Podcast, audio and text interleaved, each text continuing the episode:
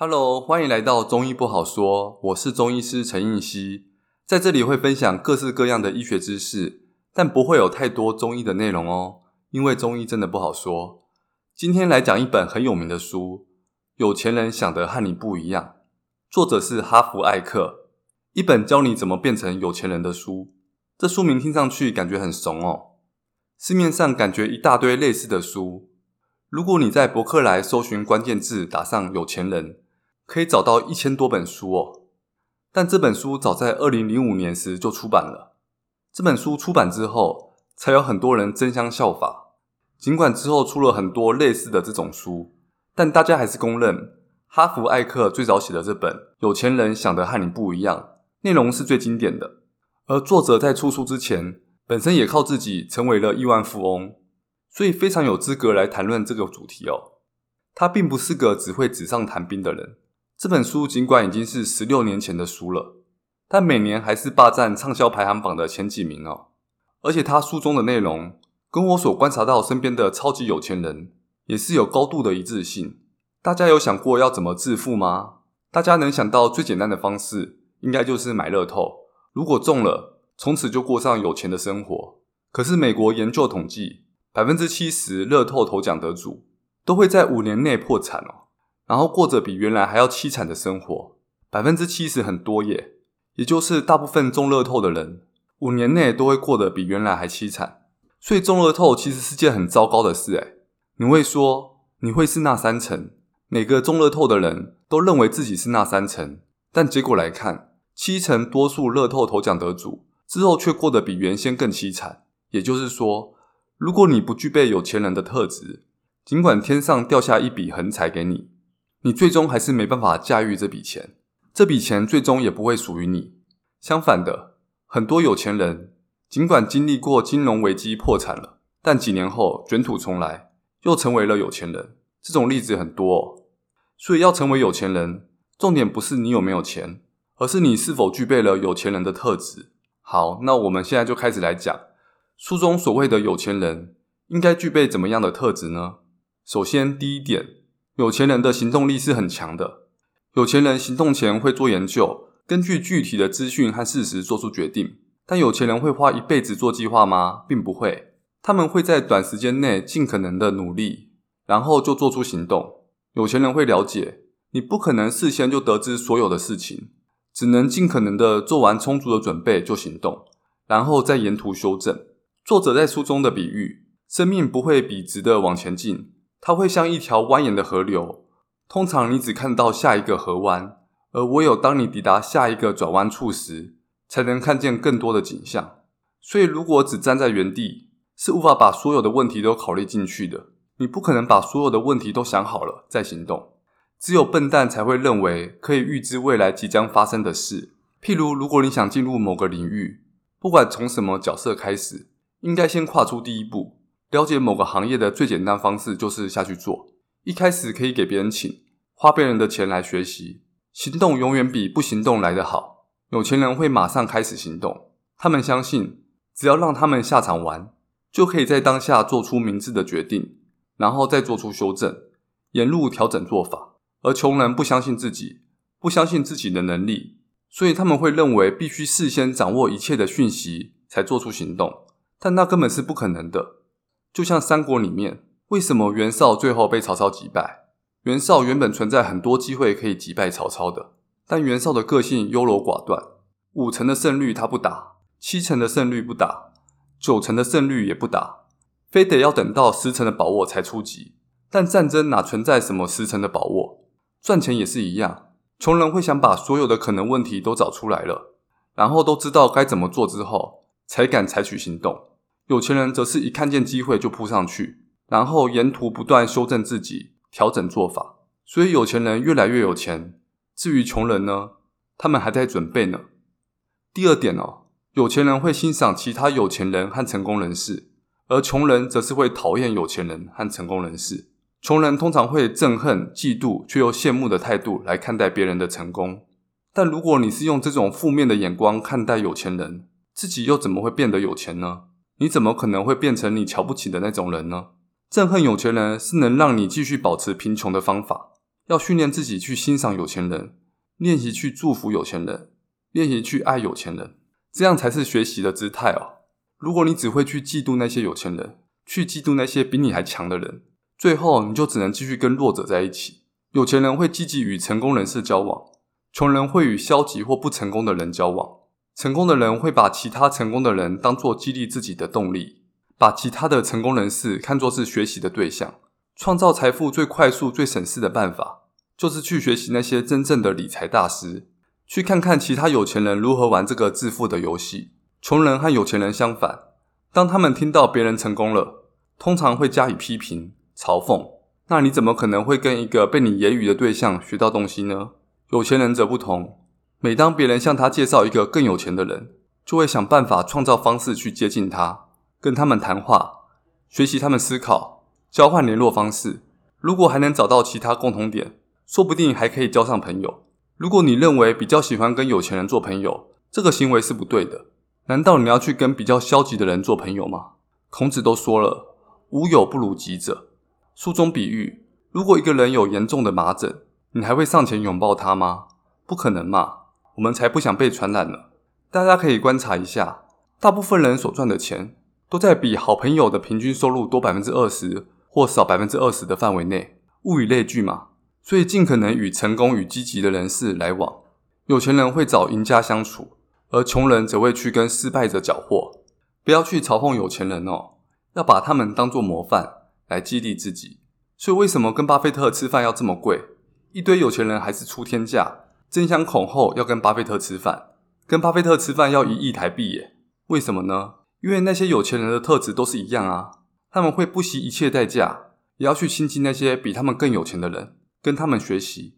大家也可以检视自己的亲人、父母。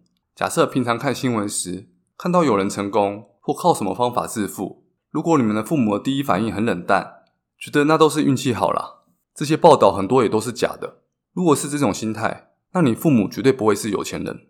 那些有钱人看到其他的有钱人，就像看到美女在他们面前脱光一样，会很想扑上去哦。有钱人会向比自己更有钱的人请教，穷人则向朋友寻求建议，而他的朋友呢，跟他一样穷啊。所以当你在嫉妒有钱人时，那些有钱人正在跟比自己更有钱的人学习呢。再来是第三点，有钱人习惯面对问题，而穷人习惯逃避问题，喜欢抱怨。有钱人和成功人士大于他们的问题，穷人和不成功的人小于他们的问题。这什么意思呢？穷人会想尽办法避免麻烦，他们看到一个挑战就会拔腿而逃。但讽刺的是，在追求不要有任何问题的同时，他们最后给自己制造了更大的问题。成功的秘诀就是不要逃避问题，不要在问题面前退缩。成功的秘诀就是在于你要成长，让自己大于一切的问题。这就像一个练等的 R P G 游戏一样，当一个等级二的角色遇到等级五的怪，会把它看作是一个很大的问题。但如果你练到等级八了，这个等级五的怪就是小怪。当你提升到等级十的时候，等级五的怪就不完全把它当成是怪了，你的大脑里根本就不会认为这是个问题。生活中永远都会出现问题，问题永远不会消失。如果你还在呼吸，生活里都会不断出现问题和障碍。问题的大小永远不会是问题，真正的问题是你有多大。如果你的生活里有一个大问题，这只说明了一件事，就是你很小。不要被外表骗了，你的外在世界只是你内在世界的一个反应罢了。所以不要再专注于你的问题有多大，应该要专注于你自己有多大。大家可以观察一下身边的人，发现二三十岁以上的人就可以简单用二分法来区分。一种人是习惯会逃避问题的，一种人则是习惯会面对问题的。这跟聪明才智无关哦。会逃避问题的人一直没办法让自己成长，你会发现他们总是在为一些小事情烦恼，一些小事情就要麻烦别人，或是整天在那边抱怨。这些习惯逃避问题的人跟习惯面对问题的人，只要时间一拉长，他们的人生轨迹就会完全不一样哦。所以书中说，每当你碰到一个大问题的时候，可以对着自己讲，我好小，我好小，我要成长的比这个问题还要大。把专注力放在正确的地方，也就是你自己身上。你的财富成长的幅度只会被你自己的成长的幅度所限制住。你的目标是要让自己成长到另外一个层次。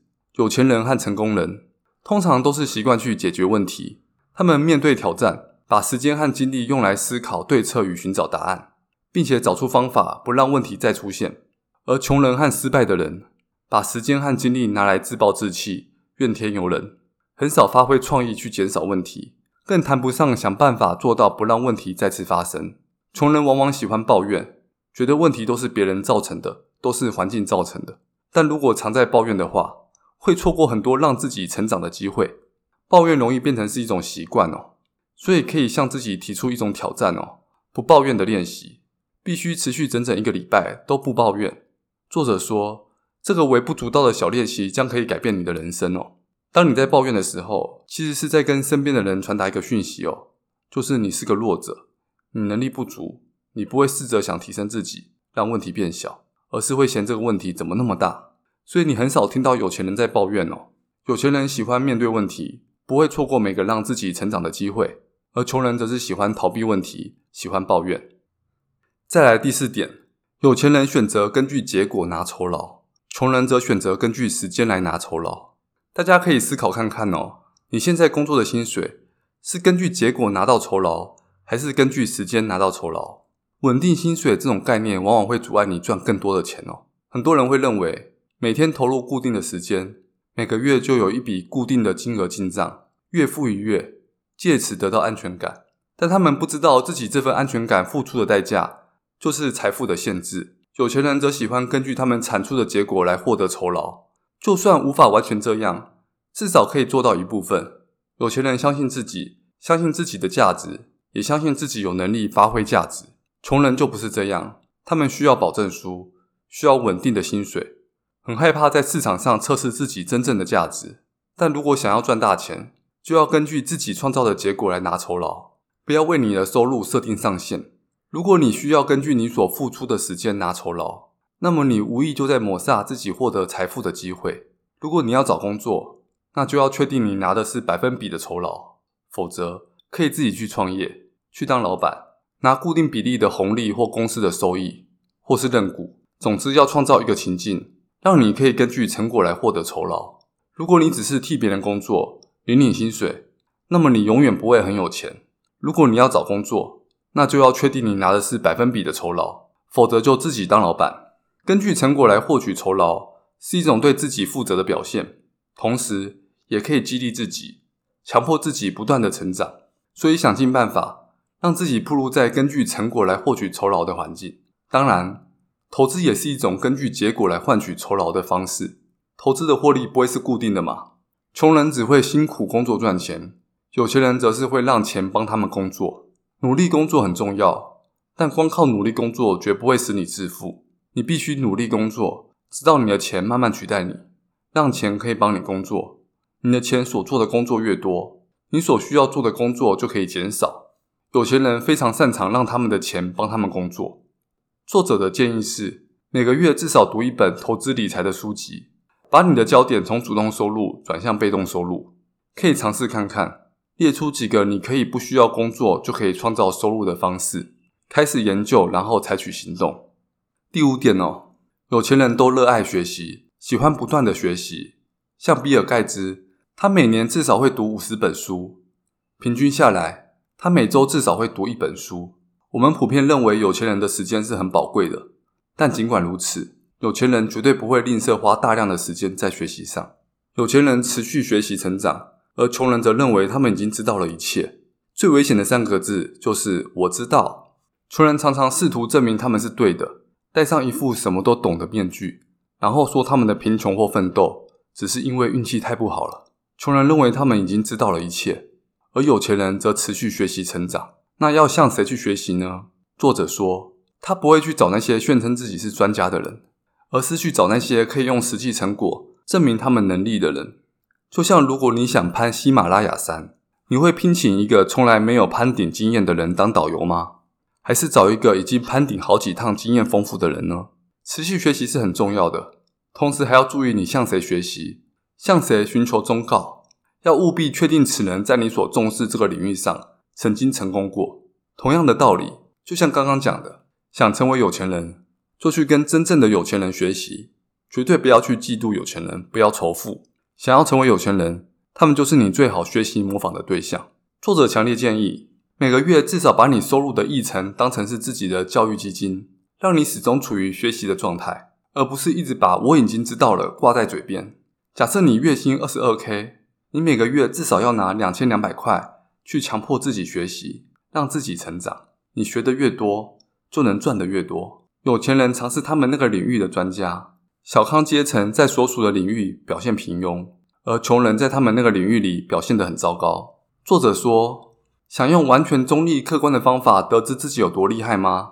市场会告诉你，看看你自己的薪水吧。你唯一能成长的时机，就是在你踏出舒适圈的时候。只有在这个状态下，你能真正的成长。当你感觉不舒服时，不要退回原来的舒适圈，反而要为自己加油，说我现在一定是在成长，然后继续往前进。作者说，如果你的人生以舒服为目标，那么你永远不会成为有钱人，而且你永远不会快乐，因为快乐来自于让自己追求成长，并且充分发挥自我的潜能。为了让自己达到最大幅度的成长，必须永远活在盒子的边缘，处于学习的状态。以我的老板为例，他的资产至少已经有九位数以上了，但每周还是固定花时间去听别人上课，去学习中医。我老板比我大个二十岁，但每周花在上课的时间比我还多。有钱人会习惯让自己处于不断学习的状态。第六点哦，有钱人乐于宣传自己，而穷人则是把推销和宣传看成是不好的事。你的收入来自于你对社会所产生多少的价值，提供这社会多少的服务。如果你不愿意让别人认识你，认识你的产品，认识你所提供的服务，那你要怎么对这个社会提供价值呢？有钱人会很乐意的对每一个愿意聆听且有希望跟他合作的人宣扬自己的好处与价值。不知道是什么原因哦，很多人会把推销和宣传看作是不好的事情。像我原先也很容易有这样的思维哦，觉得宣传自己好不好意思哦，把推销和宣传看成是不好的事。这就是穷人家的思维哦，要打从心底认为，让别人知道你能提供什么样的服务，让别人知道你能帮别人什么忙。如果你不会推销宣传自己，这样尽管你可以提供这社会很好的服务，但也没有人会知道，因为你太高傲了，不愿意告诉别人。如果你自己不把自己的强项讲出来，难道你还期待别人来挖掘你吗？就算是苹果手机，全世界市值最大的公司，他们也是积极在推销他们的产品。所以如果你心中有一丝这样的想法，认为推销和宣传是不好的，那你就很难成为有钱人。有钱人通常是个优秀的宣传者，他们愿意满怀热情地推销他们的产品、服务和创意。如果你相信自己的价值，你怎么可以把它藏起来呢？不让其他有需要的人知道呢？难道希望别人有读心术吗？能知道你会什么？这样不是显得你太高傲了吗？不愿意推销的人，通常并不是真心相信自己的产品，不是真正的相信自己。如果你相信你所能提供的服务，真的可以帮助到大家，你就有责任让更多的人知道它。如此一来，在帮助别人的同时，你也可以赚大钱。再来第七点，这点是比较心理层面的。有钱人知道钱的重要，并且拥有远大的财务目标以及企图心。有钱人会认为钱是重要的，而穷人常会说，钱其实不是真的这么重要。但你想想看，如果你哪天说你的先生、你的太太、你的男友、你的女友、你的朋友，说他们其实并不这么重要，那么他们还会继续待在你身边吗？应该不会吧。钱也是一样，穷人会说钱真的不是很重要，是为了合理化自己贫穷的窘境。作者以身为有钱人的立场告诉我们，有钱真的很好。任何一个说钱不重要的人，都是没有钱的人。有钱人了解金钱的重要性，了解金钱在社会上扮演的角色，而穷人只会说钱不是万能的，钱不能买到所有的东西，靠这种方式来证明自己的窘境是合理的。没有任何一个有钱人会相信钱不重要。如果你无论如何都认为钱不重要，那你永远都不会有钱。有钱人的好处就是你再也不需要看菜单上的价钱，钱可以带给你自由，钱可以让你滑顺的过生活，而不是紧绷的过生活。钱可以让你享受生活中的美好事物，也可以让你拥有更多机会帮助别人。钱可以让你不必浪费精力担忧自己没有钱。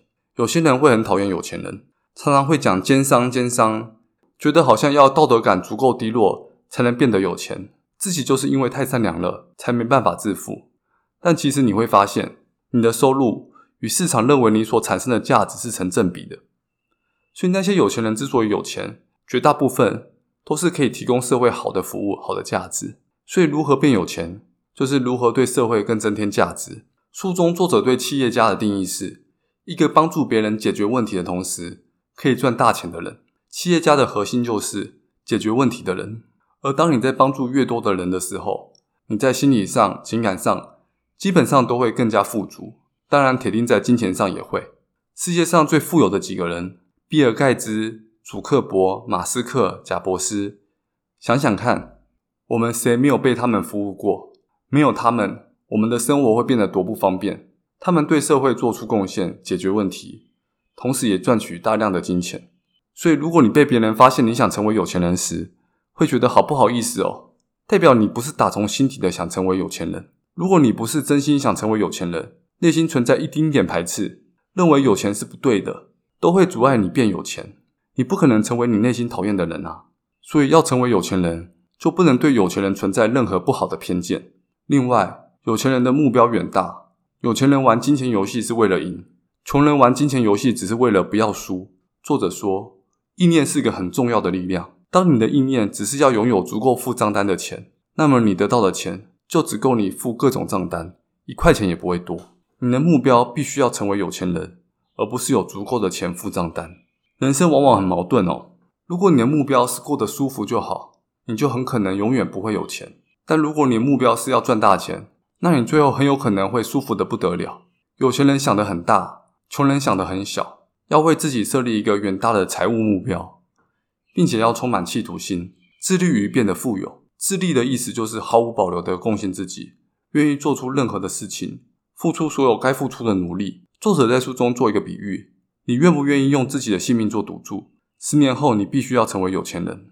大概就是要这种企图心。如果你不是全心全意、真心真意的想创造财富，那你很可能创造不出多大的财富来。好，那我们现在讲完了有钱人所具备的七个特质，那现在来总结一下。第一点，有钱人的行动力是很强的，尽可能做好当下所能做的准备，就会出击，然后再沿途修正，不会等到掌握一切讯息再行动，因为要掌握一切讯息是不可能的。第二点，有钱人喜欢亲近有钱人，学习有钱人，他们不会去仇富，有钱人是他们很好的模仿对象，想要亲近都来不及了，怎么会讨厌其他有钱人呢？第三点，有钱人习惯面对问题，让自己不断成长，他们不会逃避问题，不会常在抱怨，因为要成为有钱人，就是要成为解决问题的高手。第四点，有钱人选择根据结果来拿酬劳，相信自己的价值，不会害怕在市场上测试自己真正的价值。投资也是一种根据结果来换取酬劳的方式，有钱人擅长让他们的钱帮他们工作。